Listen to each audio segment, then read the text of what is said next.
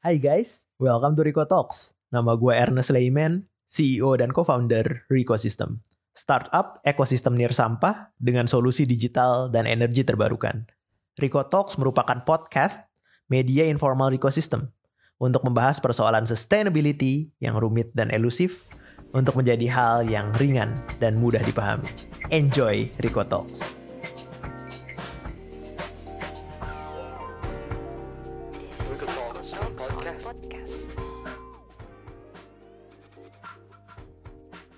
Episode 5. Tema pembahasan persoalan pengelolaan sampah dan peluang waste to energy. Dalam kesempatan kali ini, saya uh, dan kami di Talks kedatangan tamu yang sangat spesial sebagai narasumber. Beliau sangat berpengalaman dan expert di bidang ini. Beliau merupakan mantan Menteri Lingkungan Hidup, mantan Wakil Ketua Komisi 7 DPR RI, mantan anggota Dewan Energi Nasional, dan pemerhati lingkungan. Beliau adalah Bapak Alexander Sonikaraf. Selamat datang, Pak. Selamat pagi, Ernest. Ya. Uh, senang bisa uh, diundang untuk dialog ini dalam rangka membahas bagaimana kita berusaha untuk menangani uh, lingkungan hidup khususnya dalam hal ini sampah dan waste to energy. Ya. Oke, selamat datang Pak. Sudah mau meluangkan waktu uh, pada hari ini. Ya kita mungkin ngobrol-ngobrol uh, santai dulu Pak ya, tentang betul. pengelolaan sampah. Uh. Nah berdasarkan pengalaman Bapak terus melihat uh, perkembangannya, uh. gimana Bapak melihat sekarang kondisi pengelolaan sampah di Indonesia atau penanganan? Ya, jadi pertama saya harus mengapresiasi hmm. inisiasi yang dilakukan oleh anak-anak muda ini Ernest dan teman-temannya hmm.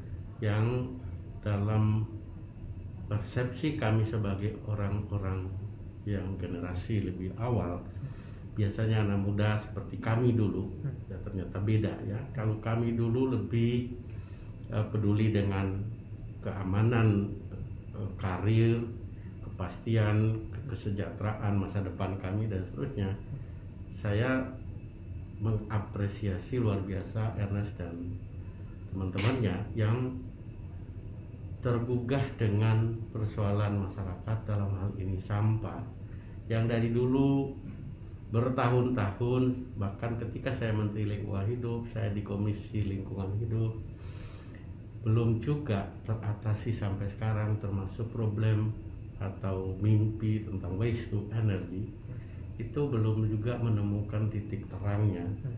dan saya kaget anak-anak muda ini juga gelisah tergugah dengan problem ini dan mau merintis sebuah program ya mungkin ada dimensi bisnisnya tetapi saya lebih melihat ada dimensi sosial ya. untuk membantu pemerintah masyarakat ikut ambil bagian bersama berbagai kelompok lain bagaimana caranya mencari terobosan inovasi termasuk inovasi teknologi untuk mengatasi uh, persoalan sampah ini. Bagi saya yang tadi saya katakan sudah sangat lama kita bicara mengenai bagaimana mengatasi sampah ini. Tapi saya melihat bahwa tidak bisa diserahkan sepenuhnya kepada pemerintah. Oke. Okay. Pemerintah punya porsi tanggung jawab sendiri.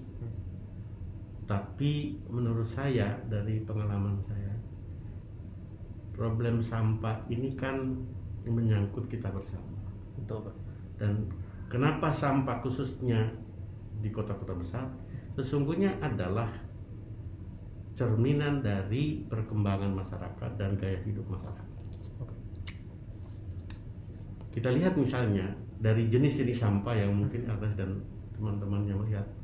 Jenis-jenis sampah ini kan semakin uh, beragam, semakin uh, bervariasi karena juga gaya hidup manusia. Iya, betul, berubah.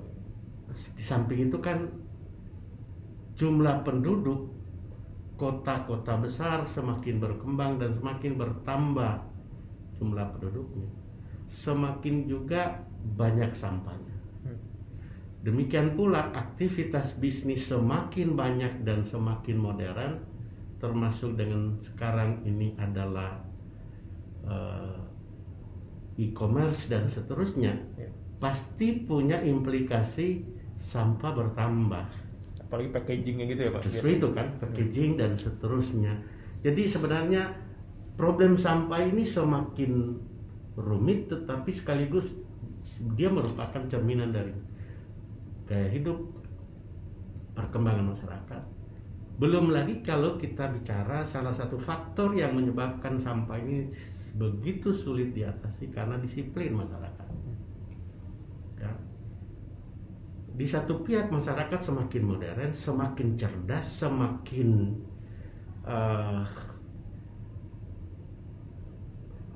secara ekonomi semakin terpenuhi kebutuhan hidupnya, tapi gaya hidup, eh, apa disiplinnya kalau saya mengatakan bahwa disiplinnya masih disiplin yang rendah, tradisional, dalam pengertian begini.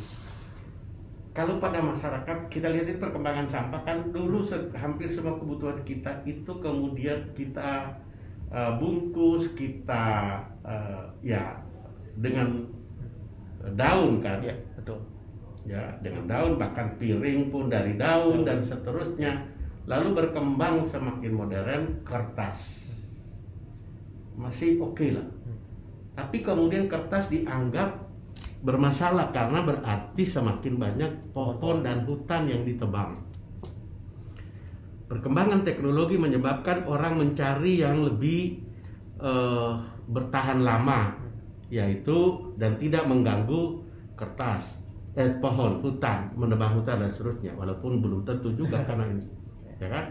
Karena kebutuhan toilet, kebutuhan macam-macam juga membutuhkan kertas. Oke lah. Lalu diganti dengan plastik. Tapi plastik kita tahu justru lebih parah daripada kertas. Karena Jadi nggak bisa nah, Tapi disiplin masyarakat adalah ketika di masyarakat tradisional karena tadi itu daun, ya, begitu dipakai lalu buang, lalu dia hancur di alam di media lingkungan, di halaman, di bahkan kalaupun ke sungai dia kemudian oke okay lah dia hanya mungkin menghambat sungai dan sebentar tapi kemudian dihancurkan. Begitu kemudian kertas juga masih oke okay lah tapi ada begitu menjadi plastik. Nah, karakter dan disiplinnya tadi bahwa setelah dia pakai dia buang masih terjadi gitu. Contoh yang paling fenomenal bagi saya adalah untung sekarang sudah dan karena itu saya sangat berharap dengan terobosan yang berkaitan dengan kita bicara mengenai digitalisasi untuk adalah contoh yang paling fenomenal adalah pembayaran tol di Jakarta. Sebelumnya dengan membayar uang kertas, lalu ada slip yang keluar. Ernest dan adik-adik coba kamu bayangkan mobilnya mobil mewah, tapi slip itu kemudian dibiarkan dan kemudian di pintu-pintu tol itu bertumpuk. Itu kan uh, disiplin kemen karakter. Orang di kampung tradisional yang makan da, lalu dari daun ya dia buang lah hancur. Itu dia. Akhirnya meribut mengenai sampah plastik di sungai sampah plastik di media lingkungan tanah sampah plastik di laut dan dan seterusnya. Nah kembali tadi untuk itu tidak bisa kita serahkan sepenuhnya kepada pemerintah. Harus ada peran ada peran pemerintah, ada peran dunia usaha sebagai produsen khususnya yang menghasilkan sampah atau yang menggunakan sampah, eh, bahan tertentu yang berakibat menjadi sampah, ya kan, eh, kemasan, bungkusan dan seterusnya tadi, atau dia yang menjadi produsen yang menghasilkan sampah. Dan masyarakat umum yang bersama-sama kita harus memikirkan itu termasuk disiplin masyarakat yang menurut saya harus diatasi dari hulunya sumber sampah sampai kepada hilirnya harus dibuat sebuah sistem gitu. Nah, problem lain yang terjadi di kota-kota besar sejauh ini sehingga sampah itu belum sepenuhnya menemukan itu diatasi adalah ada pemulung-pemulung yang mereka sendiri mendapatkan benefit dari sampah itu. Nah, kalau kita mau mengatasi problem sampah harus mempertimbangkan mereka karena kalau kita mengabaikan mereka dan menyingkirkan mereka pasti akan ada problem sosial dan seterusnya konflik dan seterusnya yang malah tidak akan menyelesaikan sampah. Demikian pula konsep mengenai waste to energy nanti kita topik sendiri soal itu itu sudah sangat lama tetapi di Indonesia pro kontranya luar biasa tarik menariknya luar biasa dan sampai sekarang belum selesai selesainya jadi karena itu dibutuhkan kolaborasi sinergi ya koordinasi dari semua pihak itu untuk mari kita sama-sama mengatasi tapi menurut saya harus ada inovasi harus ada terobosan sebagaimana pada banyak kasus problem sosial lainnya ternyata ada anak-anak muda yang menggunakan inovasi IT digital dan seterusnya. Saya sangat berharap mungkin dengan itu bisa ada kita atasi oke oke. Wah lengkap sekali pak penjelasannya dari uh, problem-problem yang ada dari setiap stakeholder yang ada di sini. Dari ada pemerintah ada uh, waste uh, management actor kayak pemulung atau uh, lapak terus tadi ada juga masyarakat maupun pemain di dunia usaha jadi bapak sudah memberikan gambaran yang lengkap menariknya memang poin tadi pemerintah orang-orang sering kali bilang masalah sampah masalah pemerintah padahal di sini perannya pemerintah adalah membuat policy regulasi, regulasi. Ya, kebijakan hmm.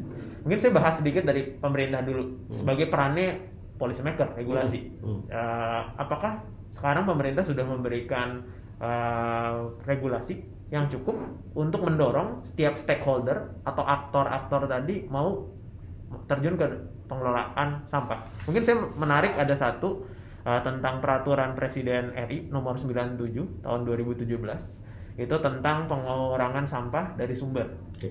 atau TPA. Apakah itu menurut Bapak sudah menjadi trigger yang uh, cukup mendorong setiap aktor mengingat itu sampai disebut sebagai jakstranas sebagai strategi nasional untuk penanganan sampah.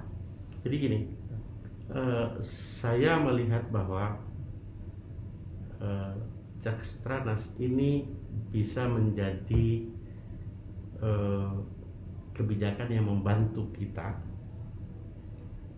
sehingga secara normatif menurut saya uh, baik tetapi sebagaimana menjadi penyakit di republik ini, mohon maaf karena saya pernah di pemerintah, saya ya. pernah di legislatif menyusun undang-undang.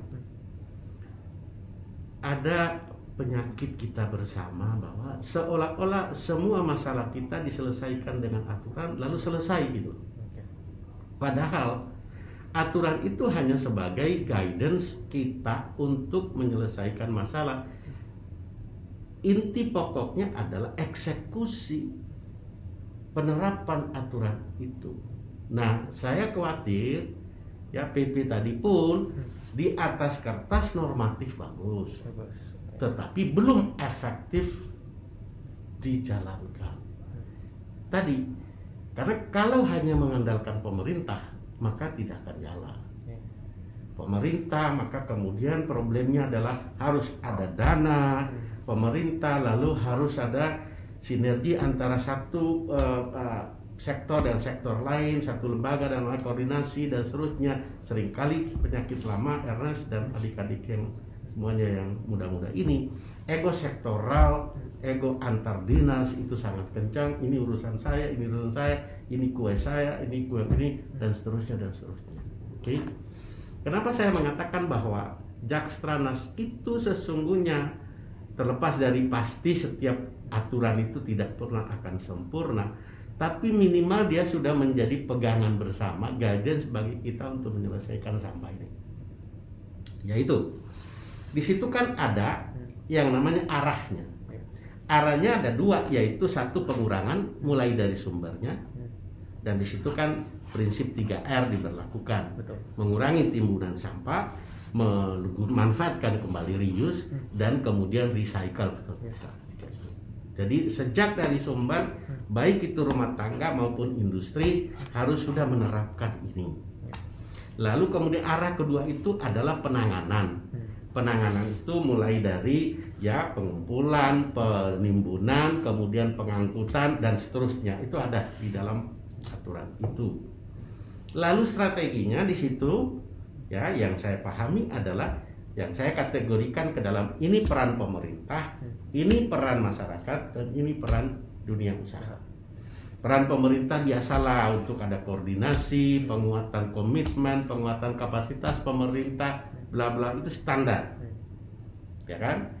Nah, lalu kemudian dunia usaha di sini adalah didorong untuk punya komitmen mengurangi dan menangani sampah sejak dari sumber mereka sebagai produsen sampah atau yang punya produk yang menghasilkan sampah terima beli. Kita berharap dengan aturan ini mereka istilah saya selalu adalah menggunakan memilih kalau dunia industri itu sebenarnya sudah ada yang disebut sebagai uh, disebut sebagai cleaner production. Hmm. yang disebut sebagai cleaner production. Apa itu cleaner production? Cleaner production adalah sejak pemilihan bahan baku dia harus sudah memilih bahan baku yang sampahnya limbahnya sekecil mungkin. Minim. Seminim mungkin. Atau limbah itu bisa didaur ulang bisa di uh, dipakai lagi dan seterusnya jadi sejak yang namanya cleaner production itu sejak bahan baku dia harus sudah memilih yang kedua adalah penggunaan teknologi di dalam proses produksi dia harus sudah memilih teknologi yang ramah lingkungan, teknologi yang menghasilkan sampah sesedikit mungkin dan seterusnya.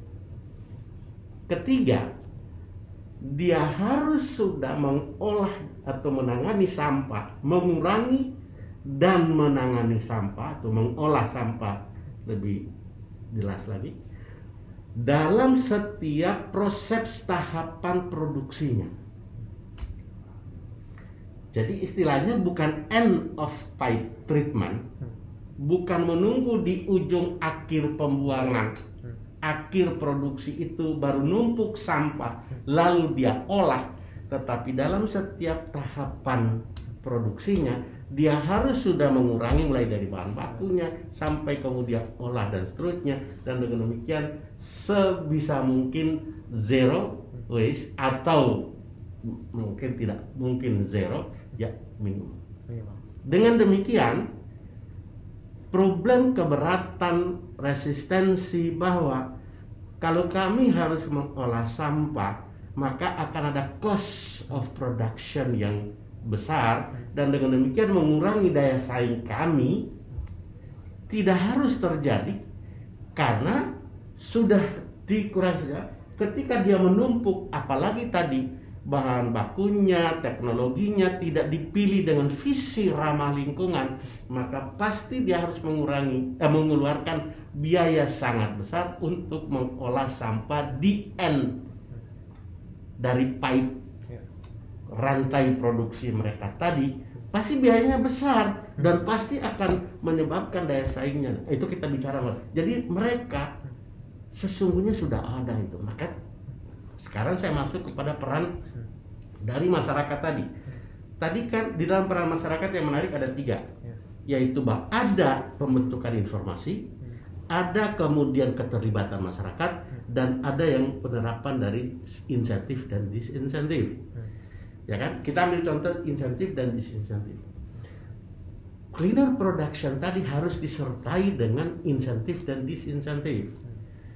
Kalau dia menerapkan cleaner production nah saya nggak tahu bagaimana uh, pelaksananya sekarang. Ya. kalau dia menerapkan cleaner production dia harus mendapatkan insentif tertentu. Sebaliknya perusahaan yang tidak menerapkan cleaner production dia harus dikenai des, disinsentif tertentu. Apakah pajak lingkungannya pajak sampahnya tinggi dan seterusnya. Sehingga yang menerapkan ini kan tadi dia mengeluarkan biaya tertentu untuk mengolahnya. Berarti kan daya saingnya lebih kecil dibandingkan dengan mereka yang tidak mengeluarkan biaya. Oke tapi kalau dia di sana dikenai juga biaya sampah semacam pajak sampah nah itu berarti kan dia harus berpikir gitu. nah Lalu tadi untuk informasi yang saya tidak tahu apakah sudah ada secara digital kita mendata produksi sampah setiap hari dari setiap rumah tangga, dari setiap kompleks perumahan, dari setiap apartemen, dari setiap hotel dan industri dan seterusnya bisa dipantau, bisa di, di oleh pemerintah, oleh masyarakat dan seterusnya dan diterapkan insentif dan disinsentif tadi, lalu orang membaca gitu loh. Oh, ini rumah tangga dengan jumlah luasan rumah sekian pasti sampahnya lebih besar. Ini uh, penghuninya sekian pasti sampahnya lebih besar gitu. Nah, kalau begitu diterapkan dan itu digital gitu. Lalu ditambah lagi uh, jadwal pengangkutan Senin itu angkut jenis sampah seperti ini, Selasa jenis sampah itu, itu sudah biasa di luar negeri gitu kan. Ya, termasuk barang-barang yang masih bisa dimanfaatkan kembali gitu.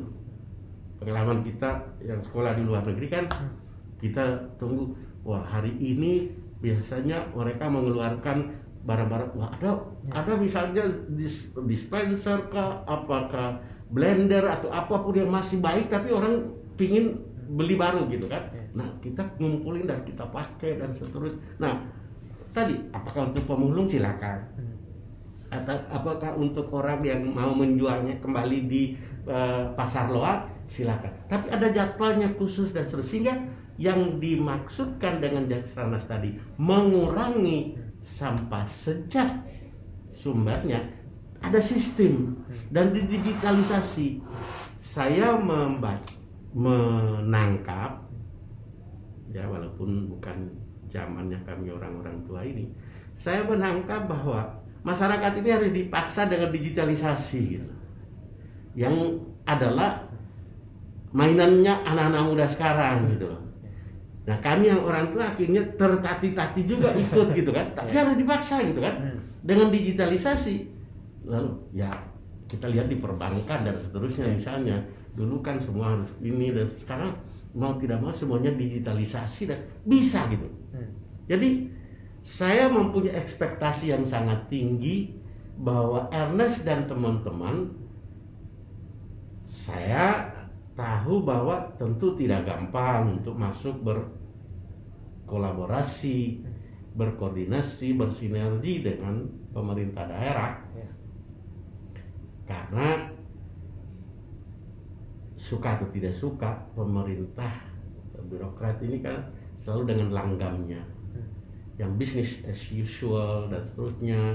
Yang mungkin juga sebagiannya adalah generasi saya yang belum tentu terbuka terhadap inovasi, terobosan ya, digital dan seterusnya. Tapi kalau ada peluang untuk masuk, saya kok masih optimis untuk mem pemerintah membantu jadi tadi dengan demikian keterlibatan masyarakat lalu dibuatlah sistem lomba RT, lomba RW bersih dan seterusnya dan seterusnya. Atau tadi kalau dia mengurangi sampah lalu pungut apa, apa yuran sampahnya di RT itu berkurang dan seterusnya. Siapa tahu dengan digitalisasi tadi mudah-mudahan kita bisa menang. Karena negara lain bisa kok kenapa kita tidak bisa Walaupun saya tahu juga bahwa karakter masyarakat tidak bisa kita bandingkan apple to apple. Ya, ada karakter masyarakat, ada gaya hidup masyarakat, ada tingkat ekonomi masyarakat, ada tingkat eh, pendidikan masyarakat, ada eh, apa nama eh, situasi pemukiman masyarakat yang di luar beda dengan di sini dan tapi saya kira dengan bantuan anak-anak muda ini saya punya optimisme untuk mudah-mudahan pemerintah dan masyarakat bisa bersama-sama menyelesaikan sampah. Terima kasih Pak. Ini menyemangati ya anak-anak muda dan pasti pendengar Rico Talks juga yang fokus di pengelolaan uh, sampah ataupun memberikan solusi yang ramah lingkungan untuk bisa terus berinovasi. Tadi kalau di highlight sebenarnya memang butuh solusi yang end to end ya Pak sebenarnya hmm, kan. Betul. Dan pemerintah sebenarnya udah membuat tadi uh, menjalankan role-nya, hmm. kemudian membuat aturan hmm. dengan ada Jakstranas tadi dan setiap pilar tadi udah ada role-nya. Hmm. Dan dia digitalisasi tadi dimention memang jadi salah satu kunci Cuma memang kalau perlu dilihat digitalisasi harus yang memudahkan, Ya. jangan menyulitkan. Betul. Dengan minimal behavioral Betul. changes ya, eh, kalau Betul. menurut saya. Betul. Nah, kalau dibilang harus mulainya lewat mana? Eh dengan cara dengan cara apa? Dengan digital. Tapi lewat mana dulu? Apakah sebenarnya harus langsung semua Pak terjun kayak tadi ke eh, dunia usaha, terus ke waste management aktor, pemulung dan pelapak hingga ke masyarakat itu jalanin barengan atau sebenarnya ada titik poin tertentu yang mungkin bisa difokusin dulu buat dari segi eksekusinya. saya nggak tahu ya tapi dalam kaitan digital tadi ya Ya. tapi kira-kira se apa pemahaman saya yang terbatas Hmm. Semacam ya apa ya bicara anak muda bicara mengenai platform dan Hmm, platform. Oke. ya kan Hmm. jadi ada sistemnya digital itu yang kemudian dengan demikian tinggal masuk oke ini dunia usaha ini RT RW ini eh, apa apartemen ini dan seterusnya lalu saya nggak tahu tapi eh, harus dibuat sedemikian rupa lalu tentu harus ada pendekatan dalam eh, penerapannya mungkin per eh, RT RW dulu atau per eh, apa nama dunia industri dulu dan seterusnya. Maksudnya saya itu artinya tadi soal informasi kan ada di dalam jaksa. Ada di nah dalam hal ini tentu peran pemerintah penting. Hmm. dan satu pemerintah kita berharap membuka diri untuk berusaha berkolaborasi. Kedua pemerintah juga harus berani untuk menerapkan yang saya sebut tadi kalau kita sebut dalam dunia usaha adalah cleaner production tadi ya lalu ada semacam jangan kita menggunakan lagi pidana hukuman Ya. nggak zaman gitu. Udah beda ya. penjara penuh pun enggak Hmm. tapi kalau dari pendekatannya ada ekonomi Hmm. insentif dan disinsentif ini kan pendekatan ekonomi nih Hmm. bukan pendekatan legal tapi eh, pendekatan perdata ekonomi nih Hmm. Nah, dia berhitung gitu. Hmm. apalagi ditambah dengan di dalam digital lalu di situ muncul Hmm. perusahaan A dia punya treatment apalagi misalnya kemudian dikaitkan dengan yang namanya properti eh, dan eh, proper dan eh, program pemerintah ini ya, ya proper ya. Ya, penghargaan kepada Hmm. eh, perusahaan-perusahaan gitu loh. Hmm. Jadi kalau di digital lalu dicantum, di, ditayangkan, lalu semua orang bisa. Sekarang kan kita tidak tahu, Hmm. misalnya mall ini pengolahan sampahnya baik atau tidak. Hmm. Mall ini hotel itu pengolahan sampah. Tapi kalau itu di digital dan semua orang bisa mengaksesnya, dia berpikir dong. Ya. Itu semacam kampanye Hmm. baik atau sebaliknya kampanye buruk Ya. Dengan orang memviral eh ternyata mall ini mall itu Hmm. buruk Nah, saya berpikir ternyata hotel ini hotel itu eh, ini reputasi bagi pengusaha itu penting tapi kalau reputasi itu tidak dibuka Ya. nah dengan itu kan gitu jadi namanya tadi mengurangi dan menangani sejak awal. Oke tapi toolsnya apa untuk memaksa mereka untuk mengurangi dan men- kalau hanya secara normatif fine fine aja kan? Ya. tapi harus ada tools untuk memaksa mereka. Toolsnya tidak harus hukuman di penjara CEO-nya dan sebagainya. Nggak usah. Ya. tapi begitu diviralkan di- dibuka di digital eh ternyata perusahaan hotel ini sekolah ini universitas ini atau oh bagus loh dia bisa kantingnya itu ada eh, apa listrik dari sampah atau apalah dan seterusnya. Nah, itu kampanye yang positif sekali loh orang bisa berlomba. Ya, berarti sebenarnya eh, poinnya adalah digitalisasi ini sebagai platform yang menyambungkan atau sebagai sumber konektivitas antara setiap stakeholder, iya. Waste actor, seba- pemulung dan pelapak, terus eh, masyarakat hingga di dunia usaha. dan memudahkan orang, Orang. untuk memudahkan gitu sehingga misalnya rumah tangga ibu-ibu atau bapak-bapak saya lupa ya hari apa hari Senin itu apa yang harus saya ini.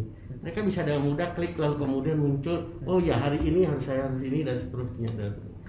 Ya. Yap, yap. jadi dan poinnya didukung dengan insentif dan disinsentif yang Nah, uh, tentu itu jelas. adalah porsi pemerintah. pemerintah. Oke. Berani nggak Pemda misalnya memasukkannya di dalam PBB misalnya Ya. sebagai porsi dari pajak sampah Hmm. atau pajak lingkungan misalnya. Ya. Tapi tadi ada data sehingga Hmm. loh kenapa tagihan saya bulan ini eh, meningkat? Hmm. Ya. Nah, tentu harus diatur itu dipungut untuk siapa? Hmm. Ya berarti kan menjadi eh, istilah di daerah selain pajak itu apa namanya?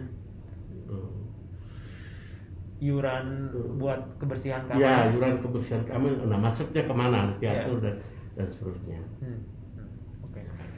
Dengan kayak gini memang kalau saya lihat uh, model sirkular ekonominya bisa jalan. Bisa jalan. Ekonomi sirkular. Ya memang sih, saya percaya orang-orang kayak ngedrive something pasti karena ada nilai ekonomis. Ih, Kalau nggak ada ya wajar aja. Kalau sekarang saya Nah. lihat data sampah yang terpilah hanya 9% warga yang mau. Karena memang nggak ada bebannya hmm. secara itu. Ya, ya, ya. Nah, lalu kalau kemudian kita masuk kepada topik mengenai waste to energy, Hmm. ya. Eh, problem yang berkaitan dengan waste to energy itu antara lain karena energi dilihat atau sampah dilihat lebih pada sisi menghasilkan energinya Hmm. sehingga ada hambatan besar di Hmm. situ soal harga energinya. Harga energinya tidak bisa kompetitif dengan harga energi dari batu bara, PLTU batu bara. Lalu tidak ada orang yang tertarik untuk mengembangkan eh, PLT sampah misalnya. Kita bicara misalnya PLT sampah. Karena stromnya lebih mahal dibandingkan dengan dari PLTU yang membakar batu bara. Ya. Nah, kita harus melihat waste to energy ini sebagai energi itu hanya solusi dari penanganan sampah, Ya. gitu loh. Bukan listriknya yang menjadi Hmm. fokus. Dia menjadi solusi, dia membantu menangani sampah. Hmm. Sehingga kalau ternyata biaya produksi listrik di situ jauh lebih mahal dibandingkan. Nah, pajak sampah tadi dipakai untuk mensubsidi produksi listrik tadi, Hmm. ya kan? Terserah apakah energi yang dihasilkan itu oleh swasta atau oleh pemerintah. Kalau swasta ada masalah. Masalahnya adalah kalau dana dari eh, pungutan sampah tadi oleh pemerintah lalu dipakai untuk mensubsidi listrik dari sampah tadi seolah-olah dana pemerintah dipakai untuk swasta itu ada problem keuangan di situ. Hmm. Tapi kalau misalnya PLT sampah yang sampai sekarang Hmm. Bu Risma Surabaya juga sudah mendatangkan Hmm. teknologinya tapi entahlah bla bla bla jadi belum Eh, Kendari atau Palu dulu juga sudah pernah di Jakarta juga punya di Sunter dan di mana lagi tapi belum kendalanya macam-macam tadi ya kalau memang tadi tidak boleh dana dari pungutan pemerintah tadi dipakai untuk subsidi ya sudah kalau begitu perusdanya saja yang membangun Hmm. insenerator untuk menghasilkan PL atau pe- pembangkit dari sampah tadi untuk dijual ke listrik.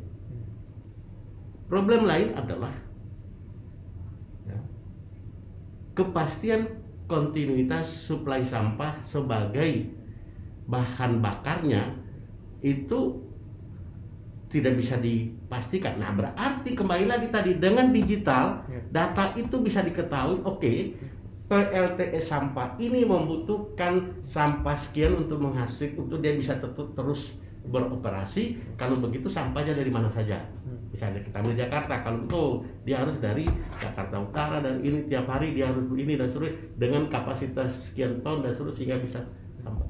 Dengan data tadi, digital tadi teratasi problem mengenai keraguan kalau saya bangun PLTE sampah ini lalu kemudian eh, bahan bakunya apakah tetap tersuplai secara kontinu atau tidak dan seterusnya. Ya. Ya.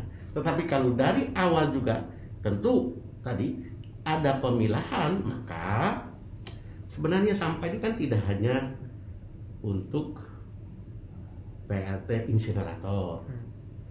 Ada juga yang uh, Ernest dan teman-teman kembangkan adalah biogas. Biogas, ya. Karena gasnya juga tinggi tuh dari situ. Tapi juga ada porsi yang bisa untuk pupuk Hmm. dan seterusnya, ya kan? Nah, lalu yang lain tadi kan bisa dikirim ke pabrik kaca, pabrik kertas, pabrik apalagi eh, eh, plastik dan seterusnya dan seterusnya. Nah, tinggal sekarang konsepnya sudah ada. Hmm. Pemilahan itu pengurangan dari sumbernya, pemilahan penanganan dengan cara memilah itu dari sumbernya. Nah, ini semua di digitalkan. Ya. Perusahaan kaca yang akan menampung itu perusahaan apa? Hmm. harganya berapa dan dia butuh per hari berapa dan seterusnya sehingga perusahaan plastik yang mau menerima dan di harganya dan ini kan semua harus digitalkan dan seterusnya Ya. konsekuensinya pemerintah harus mau untuk membuka diri bahwa semuanya dilakukan secara transparan Hmm. Keterbukaan ya bisa di- bukan Ya. ada porsi untuk pemulung Hmm. tidak bisa kita abaikan Betul. Ada porsi eh, apa pemulung dan seterusnya. ada porsi yang eh, teman-teman yang sudah mengembangkan bank sampah dan seterusnya kita ini di- dibuat disistemkan gitu Hmm. sehingga terbuka nah sementara itu kebutuhan untuk dana penanganan sampah ini berapa dialokasikan oleh pemerintah. Ke mana aja dana itu dipakai dan seterusnya oke lah mungkin tidak. Tapi dalam arti tertentu itu kan dana publik jadi bisa juga dibuka dan seterusnya. Nah tapi mau nggak pemerintah ini? Menurut saya kalau itu bisa dilakukan bisa. Nah, secara lebih khusus lagi, memang PLT sampah insinerator itu tanda petik ada sedikit-sedikit suara-suara riak-riak resistensi, kontroversi dan seterusnya. Bahkan digugat di MA kalau tidak salah, yang kemudian di tidak diberlakukan dicabut. Saya kaget gitu loh. Kaget karena begini, betul dia menghasilkan eh, gas yang eh, gas apa tuh? Dioksin. Yang dari ya ada gas-gas yang ber- beracun lah katakan demikian dari insinerator itu. Tapi secara common sense saja insinerator untuk PLT sampah ini kan bukan hal baru nih. Semua negara maju sudah menerapkan. Jepang itu semua prefektur punya. Prefektur di Jepang itu macam kecamatan ya, saya kata. Itu punya pembangkit itu.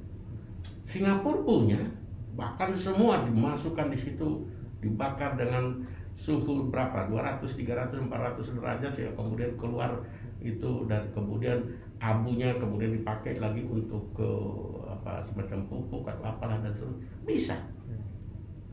Ya. Artinya hal lain yang perlu juga menjadi perhatian jangan terlalu banyak kita berdebat soal sehingga tidak pernah ada keputusan dan keberanian untuk eksekusi gitu loh. Pemerintah kan sering kali, waduh nanti takut ditolak sana, takut tolak sini dan seterusnya. Tapi kalau dilakukan secara dengan digital tadi lalu sekali diputuskan, oke ada problem kita kita atasi dengan cara mana diketatkan teknologinya dan seterusnya bisa. Nah, tetapi peluang yang lain yang menurut saya sangat prospektif adalah sebenarnya bio biogas. Biogas. Itu peluang yang sangat besar dan kalau itu bisa dilakukan sejak dari sumbernya jangan menunggu di TPA baru kemudian dipasang biogasnya mesin eh, baik apa eh, apa mesinnya itu tapi sejak dari sumbernya gitu loh Ya. Langsung ya. Pak? langsung dari hotelnya dari mallnya dari eh, pabrik ke mana yang menghasilkan apa itu lalu kemudian atau dari eh, apartemen mana begitu dan seterusnya dari sekolah mana dari kampus mana dan seterusnya kalau itu sudah ada eh, apa nama bioenergi mesin itu mini mini mini mini itu loh bisa menghasilkan dan dengan demikian sesungguhnya satu mengatasi problem sampah yang kedua kita menghemat energi menghemat energi dalam pengertian bahwa tidak lagi menggunakan listrik batu bara tapi kita pakai tidak lagi menunggu gas alam tapi menggunakan gas dari ini dan yang saya ketahui adalah bisa dijual Hmm. Hmm. di- di- dijual secara eceran Hmm. Yaitu saya nggak tahu kalau yang yang tradisional yang ini adalah katanya ban dalam mobil itu dikasih gas Hmm. biogas itu. Lalu bisa dijual kan eceran gitu. Apalagi kalau ada uh, apa namanya tabung Hmm. yang bisa diciptakan secara lebih canggih daripada pakai ban dalam mobil kan bisa dijual seperti uh, apa gas melon dan Iya. gas ini lainnya. Sebenarnya menarik itu kayak ya kan kalau itu LPG mungkin ini biasanya sebutannya orang-orang LNG kayak Hmm, dari silakan. biometan ya. tapi itu bisa menjadi peluang ya baik untuk rumah tangga ya atau dunia usaha maupun juga untuk pedagang-pedagang kecil daripada dia beli dan makin mahal dan satu saat kita impor loh Ya. atau sudah impor saya lupa itu ya eh, apa nama eh, LPG dan seterusnya itu dan semakin mahal daripada itu lebih baik kita pakai biogas bisa dijual eceran untuk pedagang-pedagang eh, di gerobak-gerobak dan seterusnya. Itu menarik luar biasa. Dan sekaligus memecahkan problem sampah tapi ada peluang membantu masyarakat peluang untuk ya ada revenue dari situ dan seterusnya. Ya, karena jadi bisa dibuat retail ya. Bisa dibuat retail loh. Ya. bisa itu. Dia dia malah tidak terlalu apa nama resiko karena dia tidak meledak setahu saya Hmm, hmm. Ya. se- sejauh tekanannya dia enggak eh, apa lebih besar dibandingkan 60 60% itu nggak akan meledak sih sebenarnya. setahu saya tapi jadi dia lebih aman daripada LPG loh Iya. ya kan Bio, bio, biometan. Iya, ya kan Hmm. daripada bahan dalam misalnya ada yang kemudian anak-anak muda sekarang eh, menciptakan tabung yang lebih eh, ya apalah lebih bagus gitu ya Eh, portable gitu bisa dibawa di ini lalu dijual di oh itu menarik itu itu iya Kalau dari segi ban sih saya kurang apa kurang tahu lah tentang itu. Cuma kalau dari segi tabung udah pernah Oh, udah pernah juga. Oh, udah pernah kita Oke. coba di kampung bukan Hmm. di, di daerah-daerah pakai ban karena belum ada yang menawarkan Iya. tabung yang lain, Lain tapi lah, artinya begini maksud saya Hmm. kan belum tentu pemakainya langsung ada di situ Iya. Ya tapi kemudian menghasilkan biogas di situ daripada berlebih dan seterusnya ya bisa disalurkan dijual ke eh, gerobak dorong dan seterusnya warung kecil dan seterusnya daripada mereka beli itu dan seterusnya jadi peluang itu terbuka sekali Anas gitu. Iya, iya. Terus tadi kan langsung kita tadi ngobrol waste energy dan memang sih kalau dari segi penanganan sampah setelah udah di reduce, reuse, recycle pasti kan masih sisa. Memang solusinya adalah uh, recover ke energi. Hmm. Dan balik lagi kalau topiknya tadi tentang digitalisasi itu kan hanya sebatas pengurangan dan penanganan manajemen lah bisa dibilang Hmm. waste Hmm. management. Dan memang waste to energy dari saya pribadi maupun Hmm. eh, tempat saya apa bekerja sebagai di startup, memang itu solusi yang kita percaya juga untuk eh, pengolahan sampah.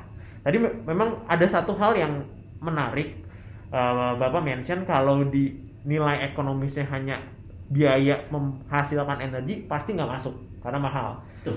Tapi kalau digabungkan dengan penanganan sampah itu baru masuk.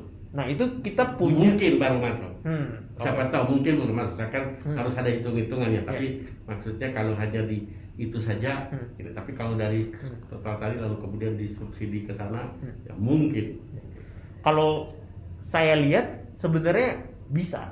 Hmm. Kenapa? Karena sebenarnya sekarang kita bayar buang sampah pun bayar. Hmm. Gedung-gedung, Iya. tempat-tempat bisnis bayar. betul Dan angkanya kalau dikompensasi dibandingkan bayar, kan sekarang mungkin bayarnya ke waste pick up company Hmm. atau pe- pengangkutan sampah. Hmm. Terus nanti dibuang ke TPA. Hmm. Buang TPA juga orang-orang pasti tetap bayar tipping fee. Hmm. Karena kan itu untuk Betul. biaya penanganan. Hmm. Nah, kalau biaya tipping fee atau waste pick up cost-nya Hmm. kita masukkan ke dalam uh, pembuatan solusi pengolahan sampah waste to energy, Hmm. itu pasti akan masuk iya sebenarnya. justru itu Ya, ya. Dan itu yang sebenarnya jadi highlight kalau waste to energy jangan lihat energinya aja, tapi Iya. ada waste-nya. Ya, dia dia harus terutama dilihat sebagai upaya mengatasi problem sampah bukan mu- tujuannya menghasilkan sampah ini Hmm. bahwa dari sampah bisa dihasilkan listrik ya tetapi jangan melihat listriknya Hmm. tapi melihat ini sebagai bagian dari Hmm. upaya menangani sampah ini gitu Ya, ya. Ya dan memang solusinya banyak. Mungkin kalau secara personal saya juga nggak begitu into pak ke insenerator sebenarnya kalau Hmm, secara hmm, personal. hmm. Cuman ya memang ya itu salah satu opsi. Salah satu dilihat. opsi. Hmm. Cuma kalau lihat Indonesia Karena kan begini, kalau biogas kan ada porsi jenis sampahnya yang Iya. memang untuk biogas. Ya. Tapi ada jenis sampah lainnya yang memang tidak bisa untuk biogas gitu. Hmm, hmm. Jadi insinerator harus dibuka sebagai salah satu opsi gitu. Ya. Nah, tapi tadi problem-problem yang selama ini dihadapi Hmm. yaitu bahwa kepastian mengenai supply Hmm. sampahnya untuk kapasitas dari pembangkit itu harus dijamin. Hmm. Berarti kan datanya harus ini. Ya. Kemudian tadi dia harus diba- menjadi satu kesatuan sehingga katakan eh, biaya eh, sampah tadi artinya pe- produsen tadi membayar sampah harus ditujukan untuk subsidi ke pembangkitnya. Nah, problemnya adalah kalau itu eh, yuran sampah itu masuk ke pemerintah susah untuk ke Hmm. perusahaan swasta. Ya. Tapi kalau misalnya ada swasta Hmm. yang kemudian mengumpulkan sampah dari mal-mal, dari hotel-hotel, dari ini dan seterusnya, lalu kemudian menjadi satu kesatuan dengan pembangkit listrik tenaga sampah tadi, kan fine, tidak ada problem kan ini kan dari bagian dari dia menyelesaikan sampah, dia menangani sampah, yang ujung akhirnya selain dipilah banyak macam tadi, mungkin juga ada yang untuk biogas, tapi masih ada sisa untuk masuk ke PLT sampah, wah itu ini Ya. menjadi satu kesatuan yang kita katakan point to end to end point tadi Hmm. lalu menjadi komprehensif dan seterusnya. Harus bisa. Tapi syaratnya harus ada kesepakatan dan koordinasi Hmm. kerjasama yang baik antara pemerintah masyarakat tadi atau kelompok masyarakat yang mau berusaha ber- ber- tertarik terlibat untuk karena di- dibuka kan di dalam jaksa keterlibatan masyarakat di dalam menangani sampah itu dan dunia usaha sebagai produ- eh, apa namanya sumber sampah selain rumah tangga. Hmm. kan di dalam jaksa kan sampah rumah tangga dan sampah yang sejenis sampah rumah tangga berarti kan dari industri dan dan seterusnya. Ya harus menjadi satu kesatuan. Dan memang waste to energy bisa di highlight juga apa sebagai sumber energi terbarukan Oh itu sumber energi terbarukan, Ya. masuk dalam sumber energi terbarukan yang di dalam Hmm. ya kebijakan energi nasional Hmm. ya eh, PP 74 2014 lalu kemudian juga RUER rencana umum energi nasional pemerintah sudah menargetkan untuk 23% dari total kebutuhan energi kita secara nasional di 2025 Hmm. dan energi terbarukan salah satunya adalah PLT sampah, lainnya lagi adalah biogas Hmm. dan seterusnya. Ya, dan memang berarti melihat targetnya dari 23% 2025 kita memang harus gerak cepat ya. Oh, walaupun banyak orang mengatakan bahwa itu terlalu ambisius karena tidak akan tercapai, saya mengatakan eh, harus kita kasih target tinggi dan eh, bersyukur bahwa presiden dan wakil presiden di dalam salah satu sidang paripurna Dewan Energi Nasional ya kami rapat sidang dan presiden. Presiden mengatakan lebih baik kita kasih target setinggi mungkin tetapi kemudian capaian kita di bawah itu. Daripada kita turunkan target lalu kemudian capaian kita di bawah lagi target itu. Wah itu lebih parah lagi lebih tinggi tapi kita berusaha untuk mendekati masih bisa ini. Ya. Ya.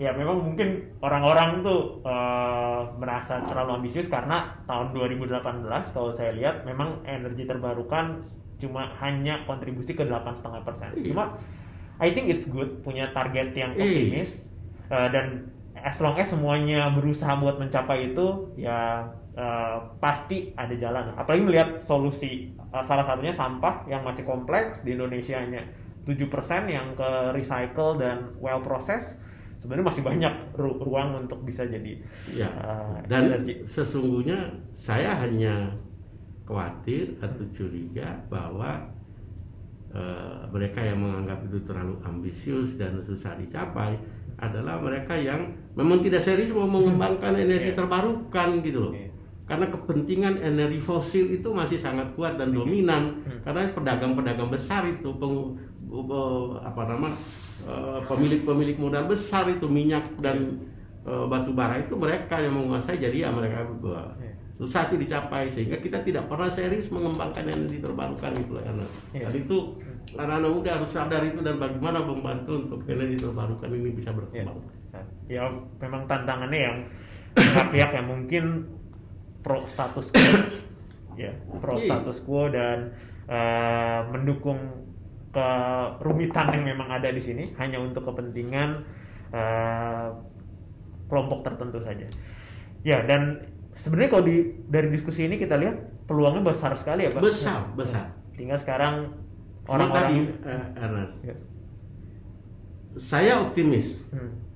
Optimis karena begini. Dulu nggak pernah kebayang kan ada Gojek gitu loh, Iya, benar Ya. ya kan? Hmm. Tiba-tiba dulu nggak kebayang ada fintech gitu loh. Hmm. Ada- Lalu kemudian karena masuknya Gojek Hmm. eh, apa nama inovasi-inovasi baru ini, Hmm. yang konvensional ini ter- terbangun di- Hmm. dibangunkan dari tidur lelapnya mengenai meng- yang bisnis casual merasa nyaman dengan bisnisnya dengan profit yang dia peroleh tiba-tiba eh ini eh, sudah ada yang menantang kita. Lalu mereka mulai juga terpaksa melakukan terobosan inovasi untuk mengembangkan bisnisnya dengan model yang baru dan seterusnya. Kalau tidak gitu. Nah saya optimis bahwa kalau ini ada anak-anak muda seperti kalian ini masuk dan sedikit menggedor-gedor pemerintah dan dunia usaha untuk come on wake up gitu. Ini problem serius loh sampah ini. Ya kan? Ya. kan dan bisa menjadi sumber dari berbagai penyakit. Gitu loh. Yang ujung akhirnya menurunkan kualitas hidup masyarakatnya manusianya gitu loh. Mari kita selesaikan bersama. Gitu Ya. nah itu yang harus digedor dan dan seterusnya. Dulu orang susah sekali mencari eh, apa nama donor darah dan seterusnya. Sekarang dengan digital Iya. orang bisa dengan mudah dapat eh ada orang yang butuhkan darah di sini dan saya mau mudah nah, itu yang saya wah ini peluang. Saya tidak terutama melihat juga peluang bisnisnya di situ tidak. Tapi ya ada ada tentu untuk mengoperasikan semua ini butuh biaya operasional gitu. Ya. nah tapi peluang untuk bisa biaya operasional bisa di create tapi peluang untuk menyelesaikan problem sosial itu bisa gitu caranya memang sekarang orang-orang bisa lebih optimis karena contoh-contoh pemain di- sudah ada. sudah ada. Tinggal sekarang kalau bicara tentang pengelolaan sampah, caranya udah ada, cuman yang main ke industri pengelolaan sampah masih minim atau bisa Hmm. dibilang belum ada lah buat itu. Itu yang memang jadi tantangan anak-anak muda dan juga uh, orang-orang yang punya sisi optimis tadi untuk bisa fokus ke sana. Dan itu pastinya buat pendengar Rico Talks juga ya jangan patah semangat, Betul. tetap optimis Betul. karena caranya ada. Mungkin Nah, terakhir Pak, kalau apalagi kalau begini sebentar. Apalagi kalau para pendengar Rikotok ini juga menjadi follower dari Rikotok Hmm. lalu untuk di dalam masyarakat mereka juga menjadi influencer-influencer yang menggerakkan Hmm. kelompok-kelompok masyarakat dan rumah tangga dan seterusnya untuk hey mari kita bersama-sama mengatasi sampah ini karena sampah itu tidak bisa diselesaikan hanya oleh pemerintah tapi oleh karena kita bersama-sama mau bangkit untuk menyelesaikan mulai dari sumber dan wah itu top betul itu Ya, harus keterlibatannya semakin banyak keterlibatan ya, buat- sebanyak mungkin orang Hmm. dan kalau anak-anak muda menggerakkan ya kami orang-orang tua ini juga terkaget-kaget lalu malu juga gitu. Oke lalu kemudian sekarang kita sama-sama. Saya tahu tidak mudah. Iya. di atas kertas di atas meja kita bisa bicara berapi-api saya tahu tidak mudah. Tapi saya yakin dengan kecerdasan kejelian anak-anak muda ini untuk ditantang melakukan terobosan-terobosan yang kadang-kadang bagi kami orang-orang tua ini terkaget-kaget. Juga ternyata bisa juga gitu loh. Iya. Ya kan. Oke. Ini kalau dilanjutin memang bakal panjang banget Panjang, diskusinya. diskusi. Mungkin ini untuk awal dulu Baik, sebagai baik, Mas. ini. Mungkin pesan terakhir Pak kayak eh, yang harus watch out, yang pasti jadi tantangan. Kira-kira apa nih yang perlu kita siapkan? Kayak yang bakal jadi penghambat atau tantangan biasanya. saya lebih melihatnya eh, tantangan utamanya dari pemerintah Oke. dan masyarakat Oke. ya pemerintah dalam hal ini khususnya pemerintah daerah Hmm. berani nggak membuka diri untuk ada inovasi Hmm. terobosan untuk bersama mengatasi sampah ini Hmm. ya, Ya, sehingga eh, terbuka terhadap ide-ide baru terbuka terhadap eh, eh, apa usulan-usulan baru cara-cara baru penanganan dan seterusnya yang kedua adalah tadi uh, masyarakat harus di tanda petik dipaksa tetapi memudahkan mereka gitu Ya. jangan mempersulit mereka Hmm. ya masyarakat harus dilibatkan sebagai sumber sampah ya Hmm. rumah tangga dan seterusnya mereka dimudahkan untuk juga oke dengan dengan digitalisasi tadi dikit banyak deh. sebenarnya kan online online digital bisa fintech misalnya Gojek dan ini kan soal kemudahan kecepatan ke apa efisiensi dan seterusnya nah aspek-aspek itu harus dikalkulasi di dalam terobosan yang dikembangkan oleh adik-adik ini dan masyarakat wah ternyata me- memilah sampah mengurangi sampah itu bisa mudah efisien dan cepat dan seterusnya. Lalu lama kelamaan menjadi habit. Ya. karena perilaku ini kan soal habit ini. Hmm. Kalau dia sudah didigitalisasi dan dipaksa dengan sistem tadi lama kelamaan menjadi habit menjadi sudah keluar kepala oh senin ini selasa ini dan saya harus ini saya harus kurangi kalau tidak dan seterusnya Oke, berarti kuncinya tadi gimana membuat hal yang lebih sederhana, mudah, Hmm. efektif dan efisien, Siap. membantu setiap stakeholder Iya. buat itu. Oke, oke untuk sesi episode 5 mungkin cukup sampai sini pak. Nanti kita bisa apa eh, ada sesi-sesi selanjutnya. sesi-sesi yang lain Ya. kalau dibutuhkan Ah, oke. Terima terima kasih para pendengar kami bisa mengikuti dialog ini mudah-mudahan ada inspirasi mudah-mudahan itu Pasti, Pak. berguna untuk bisa bersama-sama mengatasi problem sampah problem kita bersama Iya. terima kasih Oke, makasih Pak. Ya, sekian uh, untuk sesi episode 5 untuk pendengar Rikotox. Terima kasih sudah uh, mau uh, mendengarkan diskusi obrolan saya dengan uh, Bapak uh, Alexander Sony Karaf. Uh, jangan lupa untuk follow at Ricosystem di Instagram kami dan uh, nantikan episode-episode selanjutnya dari Rikotox. Terima kasih.